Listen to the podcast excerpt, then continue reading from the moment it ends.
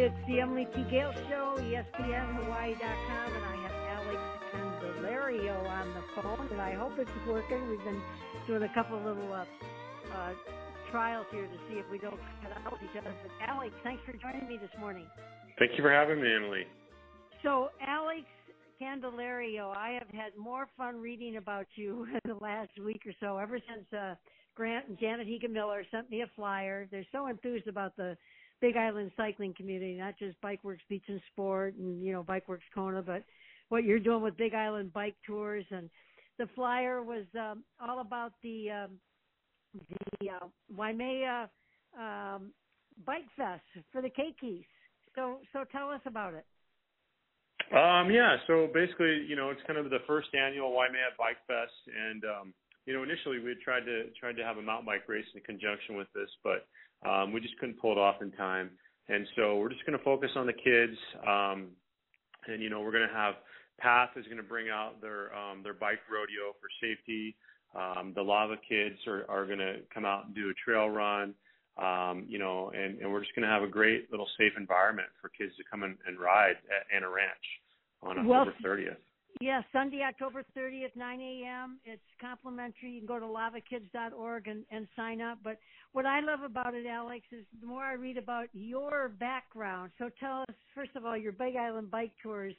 You know what a what a wonderful thing you're doing. I the best way to describe it was when I went for testimonials about your Big Island bike tours, which is of course is one of the sponsors of this uh, Waimea Bike Fest, along with uh, let's see who else have you got. You've got um, uh, Big Island Bike Tours, Mountain Road Cycles. That would be Matt, right? Lava Kids. Yes. Matt, People's Advocacy for Trails Hawaii, and Beach and Sport. That Jeff Manzo and, and Rich Bell and everybody over there at uh, Queens Marketplace. But of course, all the Bikeworks team.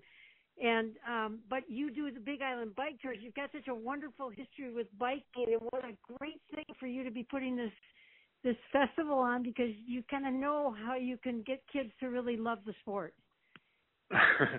Yeah, you know, um, you know, I, I raced professionally for about 15 years, and um, you know, my my wife is born and raised here, and so you know, in the wintertime, we'd come over here and train. Um, you know, when I was a professional, and uh, you know, we, we did that for about nine years in a row, and so I, I got to know the island pretty well.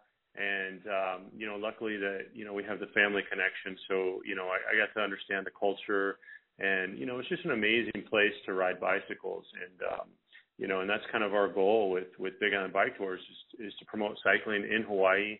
Um you know it's a safe safe healthy way to uh, stay active. Um you know and especially for for kids um you know it's such a good way to get them out you know away from screens um enjoying the fresh air. And you know in hawaii we're, we're really blessed with the weather and with you know the fact that we can ride all year round and, and I think that's a that's a major component to um to us you know and just being able to offer that for folks.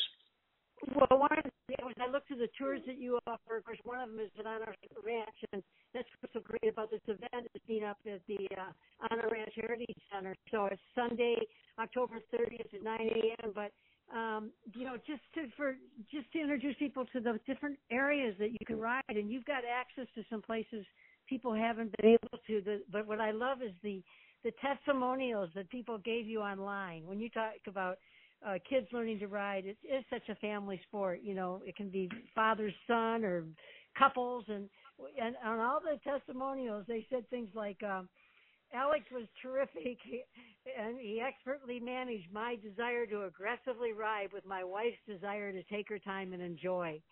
You know, I think that speaks volumes for. I mean, everybody has. He said. uh I mean, they had so many nice things. I love that one of them is the Vanilla Factory ride because Ian used mm-hmm. to work at Bikeworks Beach and Sport, and of course his family started the Vanilla Factory. Mm-hmm. And I know that that's one of Grant's favorite rides, Grant Miller uh, uh, from Bikeworks Beach and Sport. But the thing of that energy to the Waimea Bike Fest on October 30th. Sounds like you're just, you know, a, a, just a wonderful feeling that's um, coming out of what you're doing. Yeah, thanks. You know, and you know that's one of the things we really try to showcase our, our local family-owned businesses. Um, you know, we make we make a a big effort to to kind of really highlight um, those areas, you know, and that's part of the culture of of Hawaii is is that family element Um, you know, and initially when we started the business, um, you know, I was I was primarily focused on kind of more the uh, the elite kind of racer masters type of rider, and, and while we still service that that demographic, um, you know, I, I've really enjoyed working more with families and, and people that don't ride a lot, but but like to and ride and, and enjoy to ride. And and to me, that's been a, a surprising, rewarding element of of the business is that you know we get tons of emails back from people. It's like, hey, we you know thanks for taking us out and show, showing us a great time. And we actually bought a bike when we got home, or we started riding more. We dusted off the old bike, and and so um, you know I, I do have this kind of underlying philosophy that, that bikes can save the world and um, you know we've we've done a lot of work with World Bicycle Relief and and so I feel like if more people are riding bicycles in the world then um, it's going to be that much of a better place. Well, I think there's no question. You know, here, here is for that person that you know. Uh, I may say I did the Ironman, but I just in our way through it in many ways, and and I've been a recreational rider ever since. And Grant and, and Janet Higa Miller have been longtime friends, and of course, longtime support. So but uh and what I've always loved is they've really understood that I'm a recreational rider, you know. I mean I've taken some fun rides with them and at the same time it's really fun to to glean the information from people like yourself. I mean you you know, all over the world riding, right? I I read a story, I think it was on your website about thought maybe you could share it a little bit. Uh, in 1989, you said you were slurping cereal after swim practice. Turned on ABC's Wide World of Sport, and that had to do with the when Greg LeMond won the uh, 89 Tour. Were you, how old were you at the time, and were you into bicycles at all at that time when you you said you fell in love with the, the bicycle? Um. So yeah, in 1989, I was you know I was just a, a freshman in high school. Um, you know, and, and cycling uh, really wasn't a part of of, of my life and, until later on. Um, you know, and so it was just kind of one of those dreams that you know, for whatever reason, I was attracted to to the bike and and you know, uh, that's that win still is is one of the more dramatic wins ever in the history of cycling.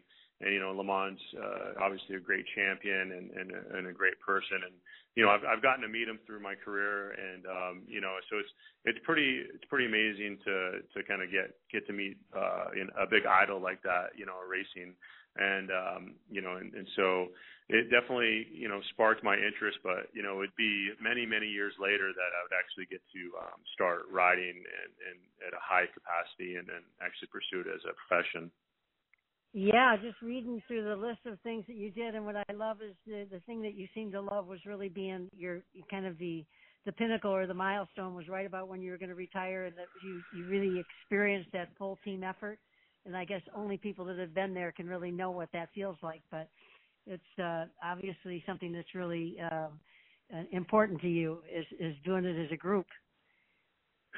Yeah, you know, I think um, it's it's hard for people that that don't understand the sport uh, to understand that the uh, there's a there's there's eight guys out there in, in a Tour de France case. There's nine guys, um, and and every one of them has a job or a role to do, and and and a lot of their jobs is to sacrifice their personal ambitions for for the for the potential win of of the team.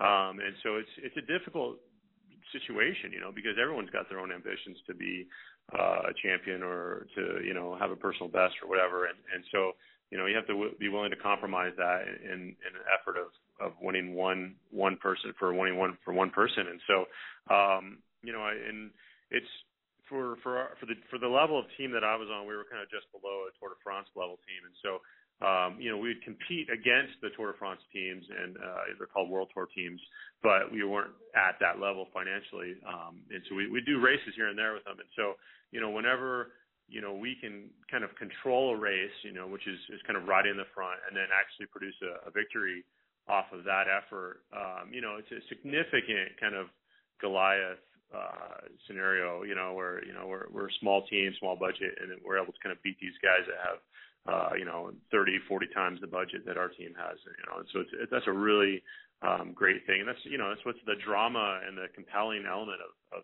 sport and cycling in general, you know. And sharing that, you know, it's going to be the Waimea uh, Bike Fest. It's up at Anna Ranch, October 30th. That's a Sunday. Hey, it's Halloween, so dress up in costume. I'll bet you'll have a lot of them in costume because you're having a a pumpkin hunt too, right? Yeah, so Grant's going to do the pumpkin hunt, and um, yeah, we're we're asking everyone to just kind of dress up, you know, just just creating that fun fun thing on bikes. You know, fun festival for kids. Uh, you know, and, and there's so many communities that I've lived in that you know, the biking is such a huge, huge part of it, and and I think that you know if we can just kind of foster that for the kids and, and just make it fun and, and safe for them, um, you know, then we can we can see a whole other generation of, of riders out there. Well, it's happening everywhere. I just came back from a, a it's quite a lengthy time in Detroit, a couple different trips, my hometown where I I do a lot of things, and uh, you know, biking is it's it's just amazing how it's uh, taken over the city, and the bikers bikers rule in a really nice, graceful, fun way, bringing people in from all areas. And I think uh, getting up to Anna Ranch, I mean, that's such a cool place up there. I've never really explored it, so I'm going to come up and and watch on the 30th and see what you got going. But it's such a talk a little bit about Anna Ranch and the opportunity for everybody to get up there and and for the kids to be there on bikes. Yeah, well, thanks. Um, yeah, the you know Anna Ranch is is just a, a spectacular setting. You know, obviously Anna herself was an iconic cowgirl, and um, you know she she was one of the first female butchers in the state. Um, you know, she she definitely brought the ranch back from some some tough times and made it very successful. And and so you know, it's kind of honoring that history and that tradition. Um, you know, there's there's some really great um, folklore stories about the Pu'us around here. Um, some fantastic history with the Hawaiians um, and their agricultural efforts, and um, you know, and that's that's one of the elements that we really try to focus on our, our mountain bike tours is really educating the guests about the the Hawaiian history and the ranching history and the legacy that Waimea has. It has such a rich history, and and um, you know, that's one of our our big roles that, that we see as just kind of offering that information to visitors so they can they can understand and have a deeper appreciation for Hawaii and for you know the Waimea and Anna Ranch area. Well, you know that that's one of your, as you say, one of your regular tours any day of the week and stuff. It's a kind of two-hour tour, but it's a Big Island Bike Tours.com. A lot about Alex and his family, and Alex uh, Candelario and the Big Island Bike Tours, and two sons. So I'm sure they'll be up there that day too, huh? What what's your what your wife's name? Hannah. Hannah. Okay. Yeah. And uh yeah, well gosh, all the best and uh it's Alex Candelario. He'd love to see all of us up there. Bring some tell some kids, get some kids up there.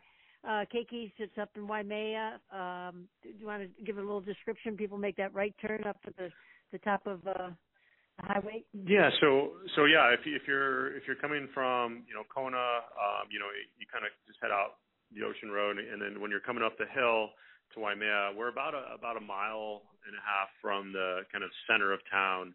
It's on your left hand side, um, and you know it's it's the iconic White Ranch, uh, really beautiful grounds. Um, and then um, if you're coming from Mauka or Hilo, you know you kind of go through the center of town, and then on your way down towards the ocean, we're on the right hand side, and we have a little sign out front, and then Anna, Anna Ranch has a blue sign out front as well. And, and if you Google us, um, you know, we're we're on the Google Maps as well, so you can find us there. And then also, actually, we we actually just had an amendment to to our start time because Parker School is having a run that morning, so we're actually going to be starting uh, for registration at at 9:30 rather than 9 o'clock now. So okay, that so that would be the uh, Benji uh, Johnson. The, the, yeah. Run in the memory. Okay. Yeah. yes, exactly a nice cooperative spirit to make that work and make it turn into a great day for everybody. So it's being put on by yeah. tours, Mountain Road Cycles up there, Matt Matt Basario. What's what's Matt's last name? Is it Basario? Bizarro, yeah. Bizarro. And uh, a yeah. Lava Kids, just gosh, Lava Kids, their website, lavakids.org, can sign up, but also see all the great things they're doing people's advocacy for Trails Hawaii. Activity is good. Classes are great. Actually, the adult class, there are a lot of things I just fudging when I'm out riding. So all these things are good and helpful to all of us to make it safer and uh make it a whole lot of fun and you know get get someone like Alex who's you know lives his life riding bikes, knowing some of the good things share with each other. So really fun to get acquainted, Alex. I look forward to meeting. And uh, again, everybody, that's Saturday or Sunday, October 30th, 9:30, out at uh, on a ranch up in Waimea, the Waimea Bike Fest. Take care, Alex. Thanks for your time. Okay, thank you very much, Emily. Well, there's another event going on the weekend of October 29th and 30th, and it's the MS Ride. Um, Bikeworks always has a team, and they've always raised more money than any of the other teams. Uh, people love being on the Bike Works team. They get a wonderful shirt. But this year, uh, Bike Works and the cycling community are coming together and they're all going to be biking on behalf of PATH, People's Advocacy for Trails Hawaii. So that's October 29th and 30th. Go to Bike Works or call Jeff Manzo at Bike Works, uh, 886 5000, I believe that is. Yeah. And, but go to their Facebook page. Um, also, just uh, you can Google MS Ride. It starts at A Bay, Anaeho'omalu Bay. It's every year. It's October this year. Usually it's in August. So I think that was a good switch. But uh, people from all over the country and lots of Big Island riders love riding with that Bike Works crew. And now they'll be riding on behalf, as I say, other cycling clubs, all for the benefit of PATH. That's October 29th and 30th. And I did see Tina Clothier, the executive director of PATH, People's Advocacy for Trails Hawaii, and in fact, both of us gave accolades to uh, her predecessor, Laura Deerenfield, who's now in Austin and in charge of with the city on the non-motorized plans there, and also uh, Ann Peterson before Laura Deerenfield, and Ann is over in Honolulu. But all of the three wonderful directors have done so much for PATH People's Advocacy for Trails Hawaii. But Tina and I, after the parade, we walked back to the King Kamehameha Kona Beach Hotel and had a nice conversation. She was on her way to do something with the uh, bike share, which is set up at the uh, uh, Kona Beach, uh, uh, King Kamehameha Kona Beach Hotel. And they're right outside the ABC store, but there's three bike share stations in Kona now. One is at Huggo's, one is at Hale Halawai, and the other is uh, right down there on Ali'i Drive by the pier by the hotel. So, good, wonderful update. We'll get her on the show soon. They just got them installed in August, and uh, uh, kudos to uh, the county, really research and development for getting that rolling. And lots of great things happening with PATH and the, the cycling community and the community at large, just doing a lot of trail cutting and everything. So, good news there. A couple other events I want to mention um, is the, um, the University of Hilo is having their uh, alumni golf tournament. It's Saturday, October 22nd at Waikoloa Kings Course, and it's the 13th annual Alumni Scholarship Golf Tournament. So entry fee $180 per person and uh, two mulligans per person. It's a two-person scramble. You can go to waikoloagolf.com and sign up, and they do a nice job there over at Waikoloa Beach Resort all the resorts do if you want to host your, your tournament. But again, this is Saturday, October 22nd. Also at Waikoloa Beach Resort is the family golf days every afternoon, 3.30. Um, play nine holes. It's just $25 for the keiki with complimentary rental, Nike Junior rental clubs, and the adult is $50 and a reduced rate for rental, I think $25. And they are nice rental clubs. They keep the rental clubs out at the uh, driving range, and I periodically get into the bag and, and hit the clubs. And definitely time to get a new set of clubs because the when the rentals are nice. Nowadays, when you rent clubs at, a, at one of the resorts, you're you're playing with some very nice clubs. So um, yeah, family days every day. Waikoloa Beach Resort, 3:30 p.m. the nine holes, and also they have their discounted twilight rate. And don't forget the driving range. It's just a wonderful place to go for an hour, and the chipping green is available there. And uh, you pay by the hour, and it's really a nice, relaxed atmosphere. Good driving range. You'll meet some people and just just fun. That's how I play my golf. I rarely go out and play 18 holes, but I hit I hit balls. Haven't hit balls for a couple months now, but getting back into it, and uh, it's just a wonderful gateway to kind of keep your game sharp. And um, you know, go out use the putting greens at our local golf courses. They're, they're all available to us.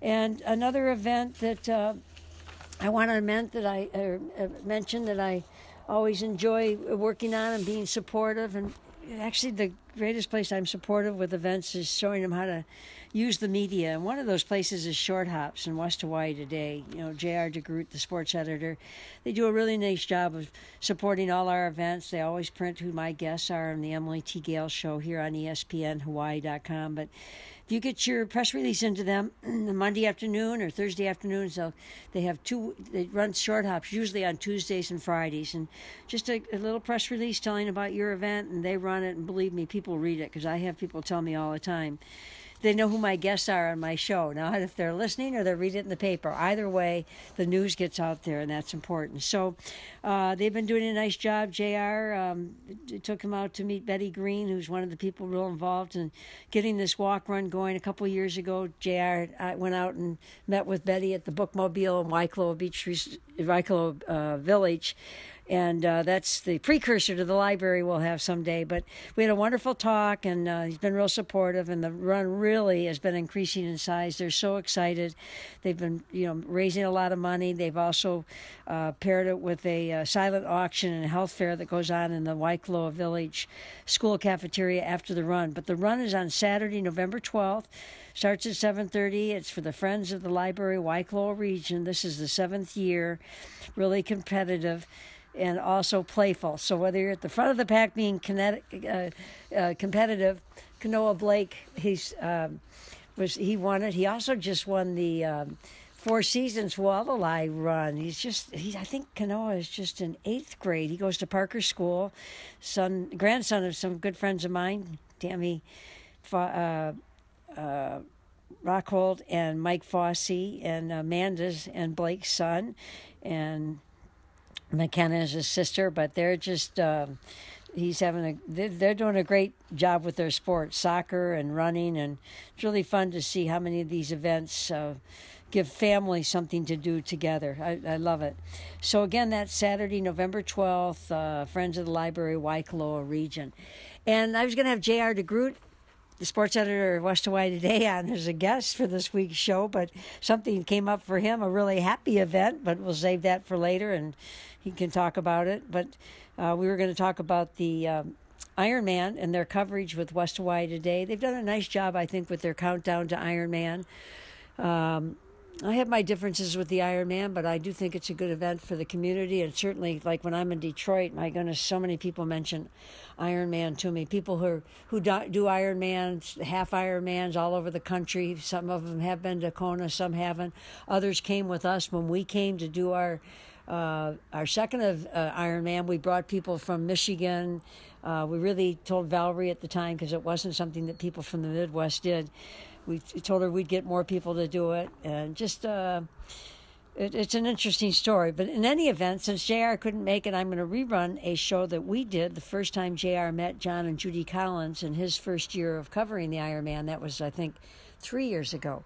So I'm going to rerun that show and um, coming up. But there's a lot of stories that John and Judy tell about how the Ironman got started. Those stories haven't changed. So the well, we we taped it a few years ago. The stories are still the same. John and Judy are in California this week. Been in touch with them but I thought it was just be just as comfortable to rerun this show. And we'll catch up with JR next week. I'm sure they're going to do a great job covering the the Ironman. They always do, and of course, all the results. Uh, you know, fun for people to. They'll be able to subscribe and get the uh, the final issue. I think about Ironman, but I just think their coverage is fantastic. What they do, particularly the high school sports. Uh, really showcasing so many of the high school players and, and getting us introduced to them. I don't go to a lot of, I don't go to many games at all, rarely, but I feel like I, I know what's going on in high school sports because of West Hawaii Today. Really enjoy that.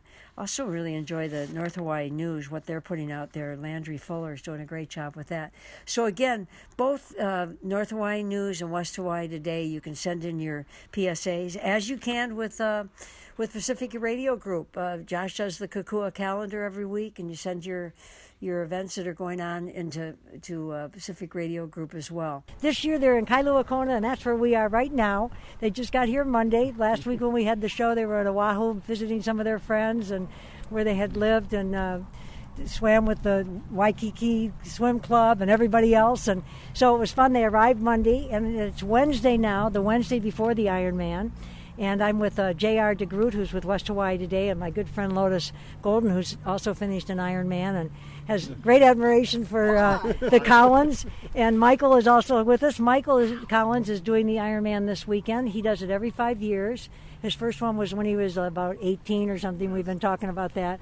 But I really wanted to find out. I, I was running across the street last night. All of a sudden, I heard five or eight uh, athletes from Panama, and I thought, oh, John and Judy are probably walking with them because You John and right. Judy uh, lived in Panama, started the Panama Ironman. That's where they kind of they sailed their boat on the way to New Zealand and ended up in Panama. Was that the story? Actually, we were on the way to Europe, to Europe and ended up in Panama. and they and the tax system got messed up. And uh, turns out that in 1992, Panama was like Hawaii was about 70 years before. So you once, fell in once love you got with out it. of the city. fell in love Yeah. And it, it was a Hawaii you could drive to, and we've done that three times from from San Diego to Panama.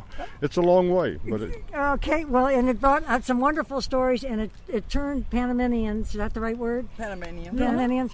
Now, I remember when there was only one athlete, and now it is a part of the Ironman series and, and there- you know, the tradition of Ironman.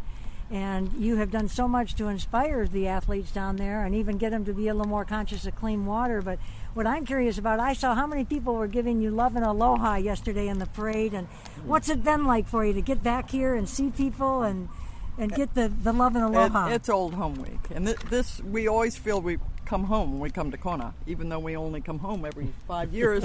when Michael or Kristen, the first in the family to do the Kona Ironman, decide to race, the parents want to watch the action, and that's why we're here. And what a blessing because all the athletes that grew up, you know, learning about Ironman that didn't ever get a chance to meet John and Judy and know some of the history of it and everything. It's it's such a blessing, I think, to keep this part of the history, uh, the continuity.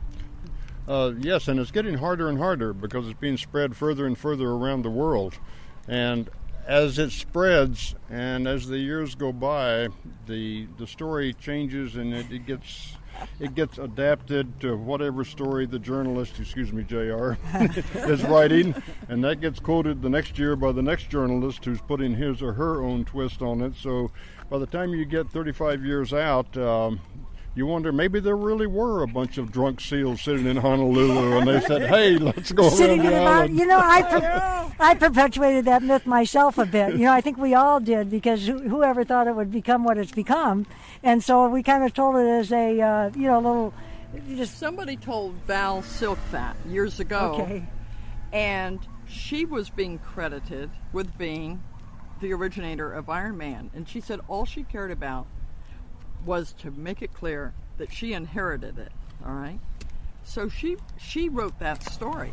I asked her a few years ago, and she said we'd never met. We didn't meet until a couple of years I, later. I didn't realize Yes. that, but we've talked about so, it, that. but she did it in good faith. It was good faith Yeah. hearsay. But um, it, we have no idea how the seals part Probably got- because her boyfriend at the time was a Navy SEAL. Maybe that all got weaved in or something. No, you know? no, Woody it wasn't was it? until No. much later. Oh, really? Not Okay. at that time, but she, uh, Val always liked the military. As a matter of fact, one of her ideas was that she was going to try to start it by having people jump from the deck of an aircraft carrier. Aha. How would that, That, that's been? 120 feet. Yeah. Sort of like diving off a waterfall. well, on the show last week, and I, I rerun it, and uh, it's a very in-depth conversation with John and Judy about how the Ironman, you know, the all the kind of the years leading up to it, and Michael, we just talked about a little bit for the for YouTube, and and uh, you know, it, it, do you have a short a con, short uh, version of it, or you can take the long version if you want, if you two have time, but. We've just been repeating it to one of the original Iron Man, Okay. who's really forgotten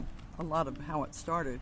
My version and John's very slightly, but I've been thinking of triathlon since Michael and Kristen and John and I first did the run, bike, swim that was called a triathlon 1974. in 1974.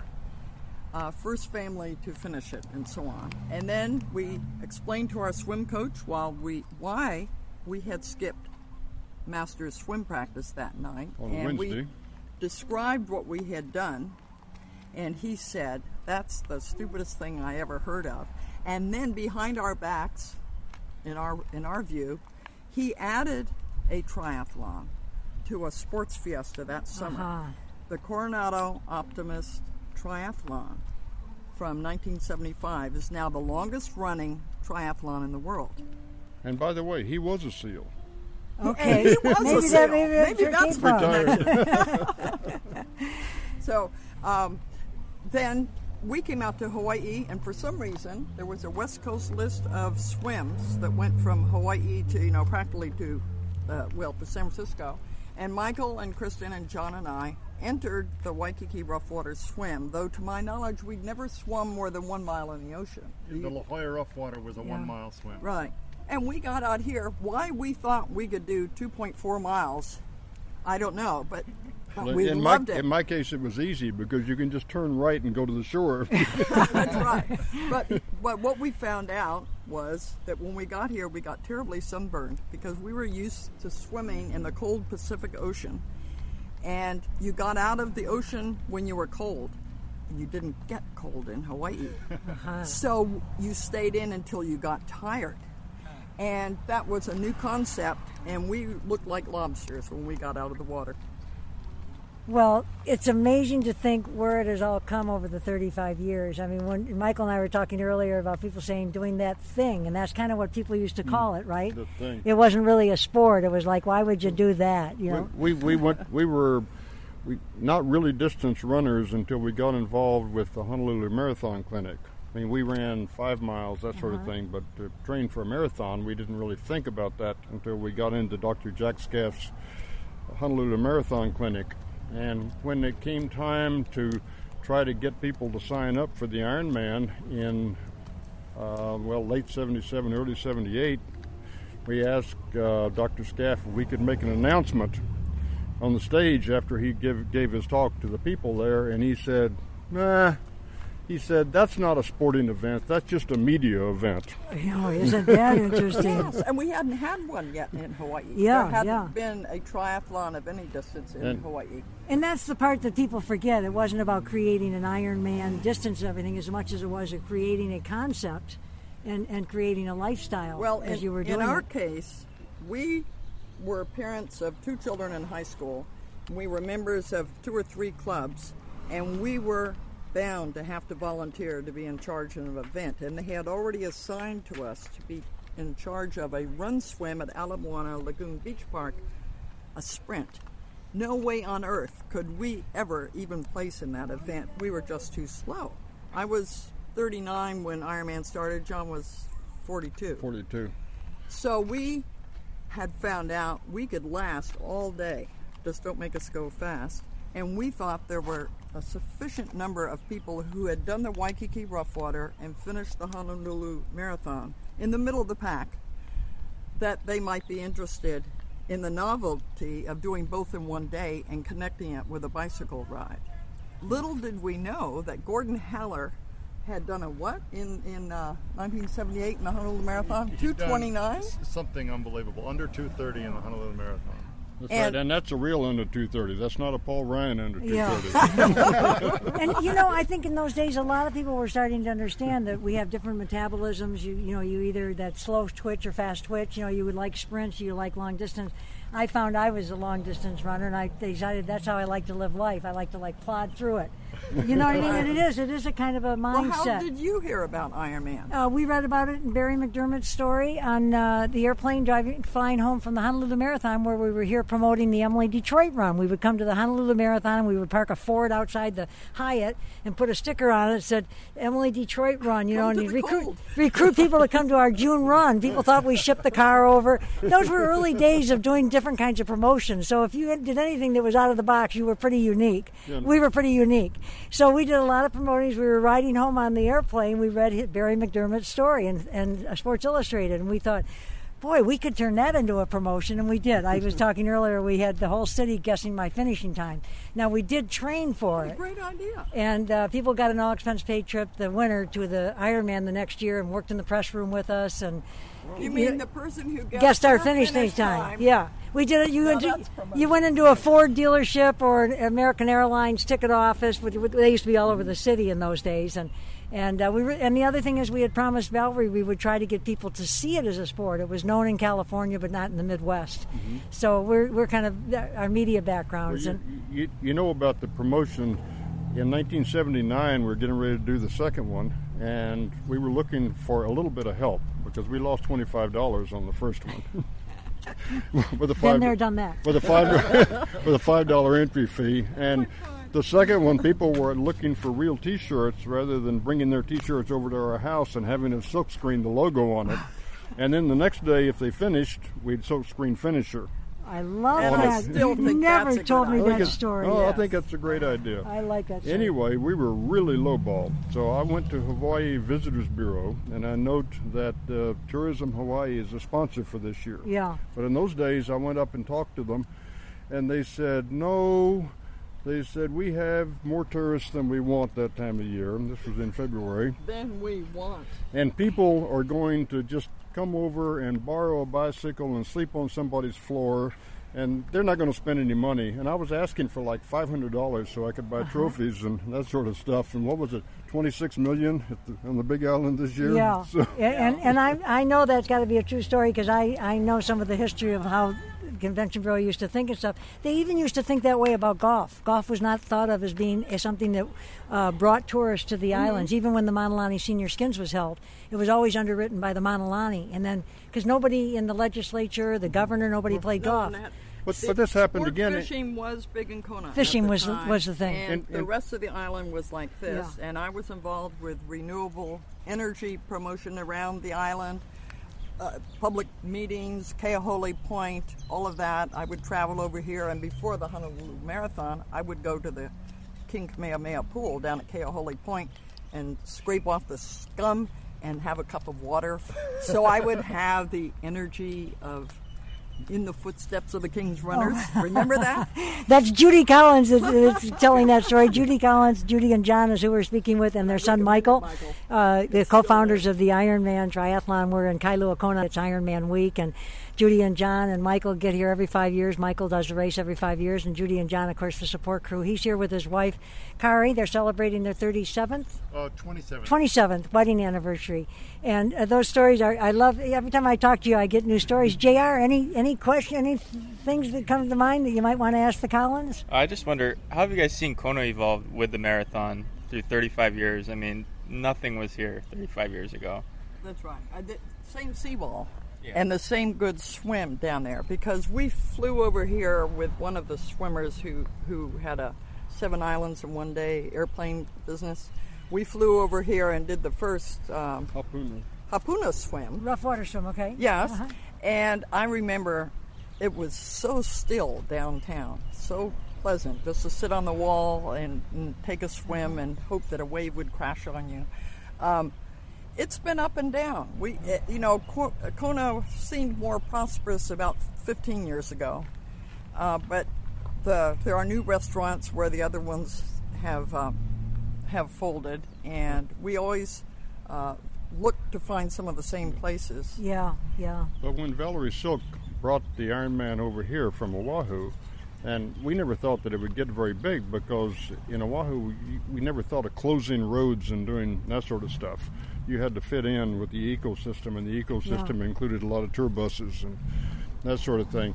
And she was bright enough to bring it over here, and it was fortuitous because that was exactly the time that the pineapple industry collapsed.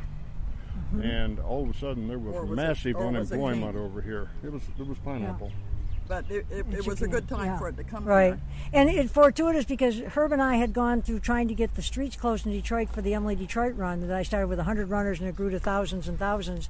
Eventually we were clo- closing, closing off the tunnel to canada and all the expressway exits so we had to Now we had to really write economic but we had to really prove to the city that it was worthwhile in mm-hmm. those early days because cities didn't have runs. But you think this is mm-hmm. back in the 70s and 80s so when we said to Valerie, you got to get the highway closed, she said, oh, they'll never let us close it. We said, we'll write you the economic impact study you can take to the state legislature, which Herb and I did. I really should give him credit. Oh, and the whole concept was you're getting people off the highway where there had been some accidents during the event. Mm-hmm. And and you get them into the town, which was a sleepy little town. You keep everybody in the town, and people would be spending their money. So that was what it was based on in order to get the highway closed. was the model and so Valerie said, "Oh, you'll never make that happen." We said, "Listen, we got it done in Detroit. We think we can write it in a way that they'll buy into it over here." Well, we did it in Panama in '98. We started one. The sole purpose of which was to show the the country of Panama what triathlon was and how we could bring people in. And eventually, we had Paula and and uh, Scott Tinley. Scott and lots Some of the people, Olympians Canadians from in, and- Australia, and, uh, we were down. we were set up bringing in the Mad Dogs from St. Petersburg um, in Florida, and so we had a plan that would bring end up bringing in a couple of thousand people plus support. it never actually got there because, well, we got tired. of Yeah, I pushing know that this. feeling. But And it we went- did it did ignite the spark in the existing runners and bicyclists, and I think now that the three million population in Panama has more Ironman finishers, not necessarily at Kona Per capita? per capita, Uh-huh. because it was a seed waiting to be planted, just as it was in Honolulu. And in most visionaries do start with a big vision, and then you just keep. But we got the same, we it. got the same response. We went to the Panamanian tourism Uh-huh. development thing, and they basically said, "Go away, don't bother us. Mm-hmm. We have an election coming up." And in '98, we were here for the 20th, and we were featured by NBC, and uh, we tried to get Panama to let us represent Panama and give us a flag. No, we had to have a friend send And, us. and now the new model is to go to the country and to sell them on what has What been can be done. all Yeah. around the Yeah. world. And now they're showing off the country. And with an oftentimes, what happens, and I, you know, we went through that in Detroit too, where it was like, go put this in a park, and we were like, no, I'm trying to prove that the streets are safe to run through. That's why we want the run to be through the streets of Detroit. There had never been a run in, in Detroit downtown then. But what often happens is we have to pull along behind us, the concepts, and then eventually people mm-hmm. think they kind of they they thought it up. O- Oftentimes they don't really know what they can do to take the biggest advantage of it. You know, I think you even said the route that they had in Panama the first year could have been better. Even the swimming was done in a place that wasn't really safe to swim because of the the uh, pollution. And that I love that you. We're talking with John and Judy Collins. It's the Emily T. Gale Show here on ESPNHawaii.com. We're also with Michael Collins, who will be doing the race this week, the Ironman.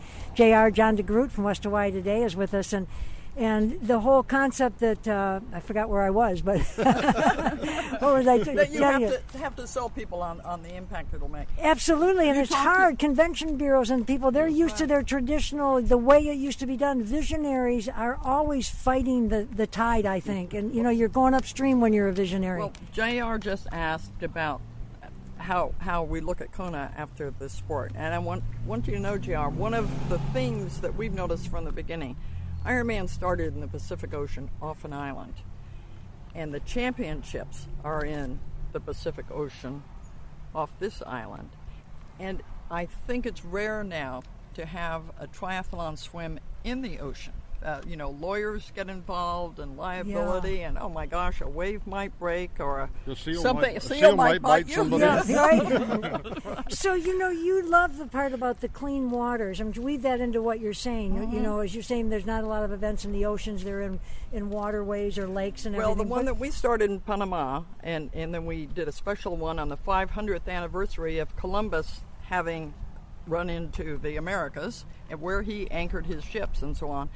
So one day the sponsors said, well, if you're going to have it, the swim in waters where Columbus anchored his ship, he last anchored right over in this bay, and we have three beautiful forts. We're going to move the swim over there. The sponsors wanted it because old forts make Right. good backgrounds. Very polluted. It was polluted when Columbus was there in 1502. and we, who started this event, Michael has done it, had had to boycott it because it was in these filthy waters.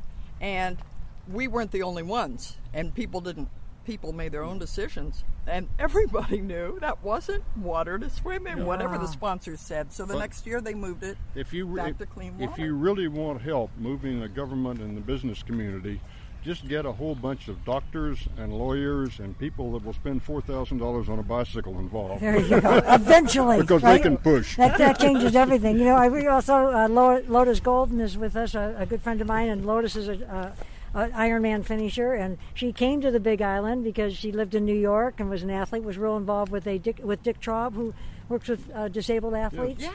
Yeah. So Lotus was involved with them way back way back when, and. Um, uh, what's his name from New York Roadrunners Club? Uh, the your good friend Corbett. And Oh, Ted Corbett. Ted Corbett. Uh, Fred Lebow was our good friend, and Lotus and I found out that her good friend was Ted Corbett, who was, of course, a long distance How'd you like that? runner. Yes. Well, one, my greatest joy from the whole Ironman phenomenon is that two 1980 Ironmen, Bob Babbitt and Rick Kozlowski, ended up starting the Challenged Athletes Foundation to buy a what do they call it? Become a, a a, a, a van van, cycle. a van, Van, that's right. for one of their friends who'd been in, injured in a bicycle accident, and they had money left over, so they threw it in the pot for the for foundation and for other people, and this has enabled more people who are missing limbs uh, to to get fitted and get active again, and it it's just a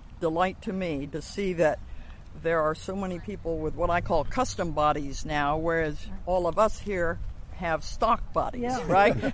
Differently abled. yeah, and this grew out of their uh, enchantment with this endurance sport when they came out in 1980 to do the Ironman. What most people don't realize, though, is in the 70s and 80s, is disabled and physically challenged, whatever we want to use terminology. Uh, we're not allowed in most events. The Boston Marathon, they had to sue to get into the Boston Marathon, even into the Honolulu Marathon. It was a challenge.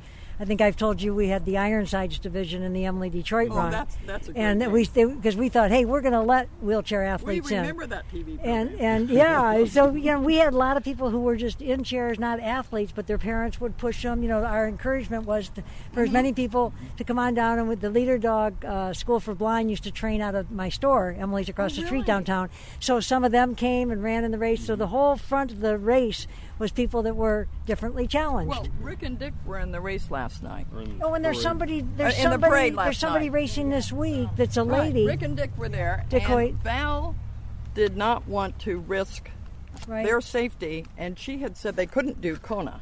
But I think they were featured in People magazine one year. 1987, uh, Lynn Van Aert up in Ironman Canada admitted them to the Penticton race. And Val was there, and John and I were there, and Kristen and Scott, and we saw how the athletes reacted when they're going over the same course, and and a man is pushing and pulling his son through that whole race, and everybody just looked at it and said, "Wow, I can do it," and and it was so inspiring that that. that and that was the whole point. minds. That, was, the whole point thing. was to integrate people into the lifestyles Mm-hmm. of everybody, no matter you know how they're living their life. And fortunately, it's happened in schools well, and happened the- in the- sports. and- in Florida. Uh, but here's what I heard from Rick. Uh, Dick. Uh, Rick is in the wheelchair. yeah. He he was talking on a computer to the doctors who were Uh-huh. there at the you know sports clinic, and the, his mother got up and said, the reason he started getting active was when he was a child. He wanted his body to move, but he didn't have the means. Okay. So he would allow his siblings to use him as a football in the front yard, and and he goes typing like this. I like to move Oh. and and it just struck struck me. We all like to move. Some of us don't move very fast, but it it was just an eye opener. There's to a me. lady who's uh, racing this weekend, and I think she's in her 30s, and she's uh, pulling her her uh, sister who has cerebral palsy. Hmm. So, Jr. Other thoughts that have come up? Interesting, isn't it? Yeah. And, yeah, I mean, and Michael, that's such incredible history. isn't it great to see so much energy in your parents and stuff? I love it. I think you know, it's I'm not sure how to respond to that. Yes, and we're holding our breaths. that, that's right. No, I, I, I, I am. I'm waiting to, to one day wake up with all the energy that my parents show every day, and it hasn't happened yet. So. well, it's. I'll tell you what, it's it's very special to always be around you. I have a question. yeah, Lotus. What does it feel like when you're standing there and you're watching people go through the Ironman chute, knowing that it was your idea? Do you ever really feel it? I, I don't. I, I, I feel quite detached because we started as a way to separate our talents, you might call them, from the sprinters. And now the endurance athletes are sprinters. So I, I don't feel, I, I don't identify with it. You know, this is a, it's a whole different crowd. But in terms of endurance, you were the first uh, female to swim from Lanai to to Maui. Yes, yes, and that was because two two male bachelor swimmers were hoping that it would generate enough publicity on Mother's Day that they would get some dates. So, and she did get bitten by a shark, you know. The shark, nibble, the, sh- the shark was only about three inches long. But there, the there's end. another point I wanted to make about uh, the Honolulu Marathon. uh, Jack Scaff used to give a little talk before Jack, it yeah. started. And the other day I found one of the marathon entry forms and, and was glad to see at the bottom what had inspired us to do the event. It gave the finish time for the prior year for the first athlete and the last athlete, Uh-huh. and it said, You are cordially invited to break the record at either end. I like that. Is- doesn't that make yeah, you- I always say Herb and I are the reason that there's a cutoff time in the Ironman. So you know, No, it's only a coincidence that the cutoff time is within 21 seconds of my first finish time. well, time. then I think you're the reason. I think not us. I think you are. So Bob Abbott called the other day to ask uh, what time sunrise was on the second year.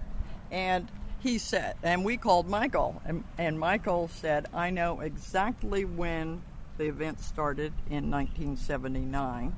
Tell him why. This was news to me. Uh, I'm I'm I'm sorry. I don't recognize the lead-in. Okay, the lead in has to do with trying to verify that you finished in the daytime and knowing what time you finished for sure. Oh, and, and that's because the second year was a year of very, very bad weather, and so we did not start on Saturday as we'd intended. And we woke up on Sunday, and my father, the race director, looked out the window and saw the trees blowing sideways and said, This is not happening today. Michael, go back to sleep. And so they went down to tell everybody else that the race wasn't going to happen at seven o'clock like it was supposed to. And I got a I I got a telephone call from my mother from a payphone downtown at 7:30 saying they're going to do the race anyway. If you can get here by 8, I think I can hold the start until you get here. so I did this. I started at 8 o'clock, and my goal had been to actually go to school the next day. And school started at 8, and the and my homeroom class got out at 8:25. And so as the day wore on and on and on, I just wanted to finish before my homeroom class got out, and I missed it by 58 seconds. That's a great story. but Judy found it very easy to put the start off until 8 because our boat was supposed to come around from the North Shore and the waves were too high and they wouldn't bring the boat. So Judy went to the Outrigger Canoe Club, one of the swimmers from there, and smooth talked them into furnishing a boat. And they said, When do you want it? And she said, 8 o'clock. And that was so That's what every race Michael. director does. As They a they mother- tweak whatever's going on. I would have heard about it for the rest of my life Uh-huh. if I hadn't allowed Michael to get down to the start. It's John and Judy Collins we've been speaking with, and you can catch their show. We uh, last week we in-depth sto- uh, show lots of stories that are different from today's story. So, John and Judy Collins, uh, co-founders of the Ironman back in 1978 on Oahu, it was moved over here by Valerie Silk. Uh, they had the Nautilus Fitness Center at the time, and when Valerie and her husband separated, he got the Nautilus Fitness Center, and who had been a sponsor of it, and she got the shoebox uh, history of the Ironman. And I'm glad that Herb and I got so involved with her back in those days, and were able to contribute, I think, significantly, to many things. Michael Collins has also been with us. This, their son, he's going to be doing the race this weekend. He does it every five years, so he's old hat. I don't think it ever gets to be the old hat. And also with us is uh, J.R. John DeGroot from West Hawaii Today, someone I've known since he was a little kid, and it's just great to watch, see his byline, and what a great writer he's become. And uh, also Lotus Golden, who is an Ironman finisher, and just really wanted to meet uh, John and Judy and spend some time with us. So we, we appreciate her uh, videotaping for us. And anybody has some last thoughts they'd like to give to our listeners? Um, no, I'm, I'm sorry. It's it's it's Wednesday now, and the race is Saturday. I'm starting to think all about me now. Okay, That's a great answer. and I'm saying, sorry, Big Island, that we that we make it so hard to get about in the car this week. But thank you so much for this beautiful setting. And boy, the Big Island residents uh, deserve a lot of uh, thank yous for everybody putting up with it you know, as they try to get to and from work and everything else. A new life goal. We marched in the parade last night, and the goal used to involve doing the event. I'm down down to the point. My life goal is now to come back for the 50th and still be able to walk in the parade. we discussed that. Well, I'll tell you what, it, it's with the energy you've got now and everything. And JR, some last thoughts? Last thoughts to our No, listeners? it's just a tremendous honor to meet you guys, and I've been seeing this event since I was born. I mean, I've been here 24 years, and thank you very much for it. And it's a great honor to be covering it now. So speaking of JR, uh, Jr. Since he was a little kid, has played inline hockey. I watched, used to watch him as a little kid when all the inline hockey enthusiasts got it going. They used to skate in the the gymnasium parking lot before the gym was was built. Randy Quander and from uh, Big Island TV, so many people that were instrumental in getting inline hockey going. But Jr. has played on a team. He's played semi-professionally, and uh, he plays on a team now, the West Hawaii hockey team. But they're vying for uh, the most prestigious award in beer league hockey, and. Um, there's uh, fame and eight thousand dollars awaiting for the taking. So we can all vote. I just voted. You can go to uh, uh. That's the name of the award, the Westie Award. Because teams from all over the country, and you select uh, West Hawaii.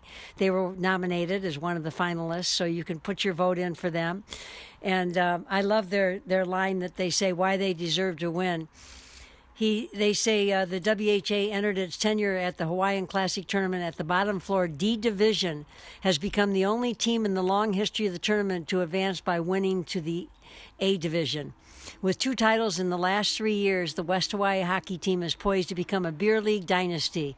Oh, and you should see the faces of our opponents when they lose to a team who skates on ice once a year.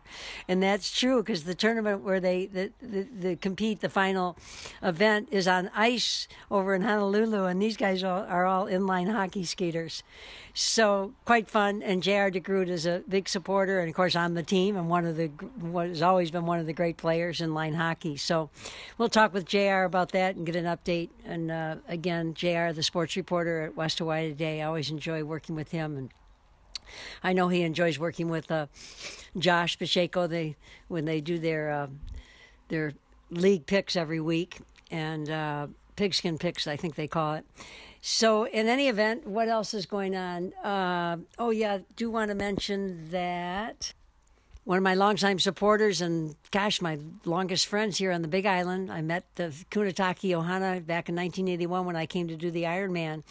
But uh, the Kona Coffee Festival is coming up, and I always like to remind everybody the great kickoff date. I think the kickoff date is actually November 4th, but on the 5th is the Holualoa Art and Coffee Stroll. And Waiaha River Coffee, my longtime supporters, and Kunitake Ohana, they've been on their land for 95 plus years. So they do know how to make coffee. They've been winners of the Holualoa Art and Coffee Stroll People's Choice Award three times, I think. So it's coming up Saturday, November 5th. We'll all be set up at Dinah's where you can get Waiaha River coffee any day of the week. That's right next to Paul's Place in the heart of Holualoa town, right across the street from the post office. So we'll see you there, 9 to 3. Come on by and taste some coffee. Give us your vote, Waiaha River Coffee, and uh, share some aloha with us. And they always have great homemade baked goods everybody loves at the Kunitake Waiaha River Coffee setup right next to Dinah's in Holualoa, Saturday, November 5th for the Kona Coffee Festival. And also coming up, I got a note from my friend Nancy Pham. And she is doing an event up at Makalei Golf Course uh, called Nine and Wine. It's a fundraiser for the Susan Coleman Fund. So um, Nancy, I'm sure it'll be a fun event. She, has got she's got the right style to everything that she does. So that's up at Makalei on October 22nd. So you can give them a call up there and see what what they're doing. It's the Emily T. Gale Show here on ESPN Hawaii.com. Want to mention also the Waimea Ocean Film Festival is coming up January 2nd through the 5th at the Fairmont Orchid Mauna Kea Resort in Waimea, and January 6th to the 10th, Four Seasons Resort at Hualalai. Ke Ola Magazine is uh, a big sponsor of that as well, and a supporter of the Emily T. Gale Show. But you can get the full schedule of Ke Ola Magazine uh, when it comes out for the the January issue. But also you can go to Waimea Ocean Film Festival uh, .org or their Facebook page, and I can't say enough nice things about it. So pencil in some time to go to some of the films. They're really, it's just an amazing lineup of, of probably over 60 films and seminars and talk stories and um, just just educational, cultural, everything about the Waimea Ocean Film Festival makes it one of the best events on the Big Island, as far as I'm concerned. So I appreciate uh, being able to be one of their sponsors and being a strong supporter of the Waimea Ocean Film Festival. Big thanks to uh, Robert down at 808computers.com. They're down in the Conoco Shopping Center, not only for their technology, but uh, that they have shared and taught me, but some other things. And um, I'm going to have Robert as a guest on soon. He's really done a turnaround in his health. He had pre-diabetes, and he he really got hooked on a program that inspired him to do something about his health and lose weight and change his diet. And uh, he told me about it, and he ended up sending me a audio tape of the book Younger Next Year, and it has been a great book. It's it's made me make some changes in the way I exercise and eat and. I always thought I was pretty good, but I know always knew I could do some tweaking. But this one, this was good. Younger next next year, so we'll get with Robert and talk about that.